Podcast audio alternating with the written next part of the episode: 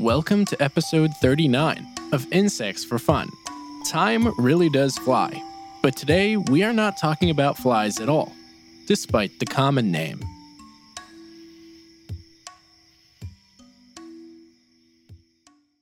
Fulgora laternaria, often called the peanut headed lanternfly, belongs to the family Fulgoridae, and these bugs are very commonly referred to as lanternflies despite not being a fly at all. They don't even light up, so how is it they got this name in the first place? Well, we'll get into that later, but first let's describe this week's featured bug. The peanut-headed lanternfly is one of the largest lanternflies in the world, reaching a length of three to three point five inches and a wingspan up to six inches in length. Wow! The most notable feature, though, is the bulbous peanut-shaped extension from their heads. These alone are a little over half an inch, and this big extension also has some conspicuous eye spots on the sides, which make it look like it's capable of swallowing other smaller insects whole. But that's just a ruse. And in case that wasn't enough, it also has some crazy looking eye spots on its wings too. This is another one of those bugs that warrants a good look, so go on and give it a Google or support the I G and Facebook page. Other common names for this bug are actually alligator bug and snake cicada, due to the head resembling that of a reptile. These crazy features are unique to the genus Fulgora, and there are only a few species within this genus. One other defense mechanism that has been documented for these bugs would be their ability to release a foul-smelling odor if heavily disturbed, but this is a last resort tactic.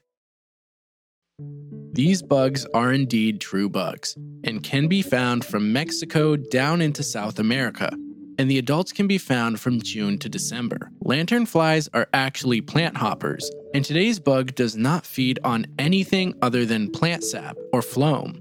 In fact, their mouths are specifically designed for piercing plants, unlike other bugs who can pierce and feed on insects too. The life cycle of these starts when a male lures a female using vibrations by knocking its hollow peanut-shaped head structure against a tree. It's important to note that the peanut-shaped thing is not the true head of the bug, and some theories are actually that this fake head is not only used to scare away predators, but also trick them into biting or attacking a false head. Now you might be thinking females don't look the same, but in this case they actually do, because the purpose is not strictly for mating. These bugs form pairs in the summer months, and the females lay a large group of eggs on the host tree, which is often a guapanol tree, scientifically known as Hymenaea corbaril. She also coats the eggs with a waxy substance to protect them from predators and harsh environmental factors. The end result really does look like a big mantis egg sac, or otheca. The nymphs hatch with the same peanut head structure the adults have, but at a much smaller scale, because the bugs, of course, are not big at all at this age. There isn't a lot of information publicly available on breeding or other behaviors, so I'm not exactly sure how long it takes to reach the adulthood. But I do know the adults only live around one week, despite being able to feed. I also know we have many listeners from Colombia and Brazil, so if any of you have any information regarding things you've seen, please send me an email and I can post an update. In the meantime, let's look at why they got the name they did, and some crazy folktales surrounding these already very bizarre bugs. We all know at this point where the peanut part of this whole thing comes from, but the lanternfly portion is truly strange. The origins of how it got named a lanternfly started in seventeen oh five, when a German artist and naturalist named Maria wrote up a book titled Metamorphosis Insectorum Surinamensis. This book is basically a catalog covering all the things she found while traveling in Suriname during sixteen ninety-nine. The only catch is that in her description, she states these bugs light up their heads at night when both sexes are present, and the light is bright enough to read by. Huh? Today, scientists think she might have been confusing them with a big click beetle in the same area capable of lighting up its head. But being able to light up their heads is one of many strange myths these big bugs have accumulated over the years. There was an entire paper published looking at the folklore and legends described by people from the village of Pedra Branca in Brazil, and a couple of these myths were very popular and widespread. One of the most prominent beliefs is that the peanut-headed lanternfly actually contains poison in its head, and is capable of inflicting mortal wounds to people by flying at them and piercing them with their stingers. But this stinger is actually its mouth part, referred to as a stylet, and it's purely for feeding on trees, as we mentioned before. There's no poison at all. What's really interesting is that around forty-seven percent of the people interviewed for this study stated that the bug was a snake.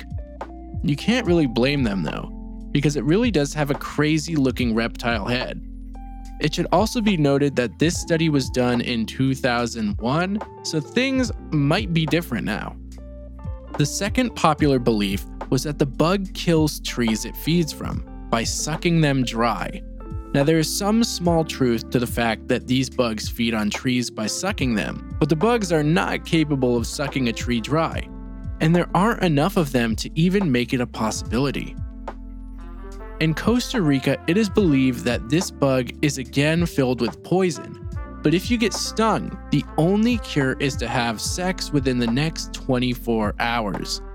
I can only imagine why and how this legend got started, but what I don't understand is how it's managed to get so famous and actually stick.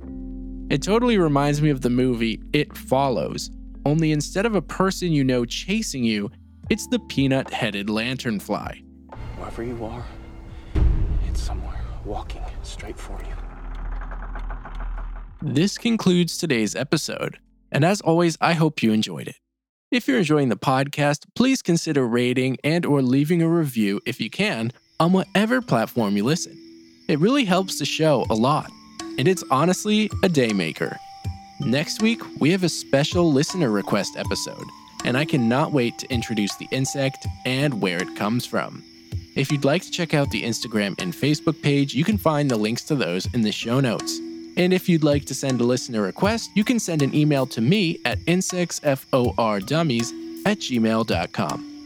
As always, thanks for listening, and you'll hear from me again next week.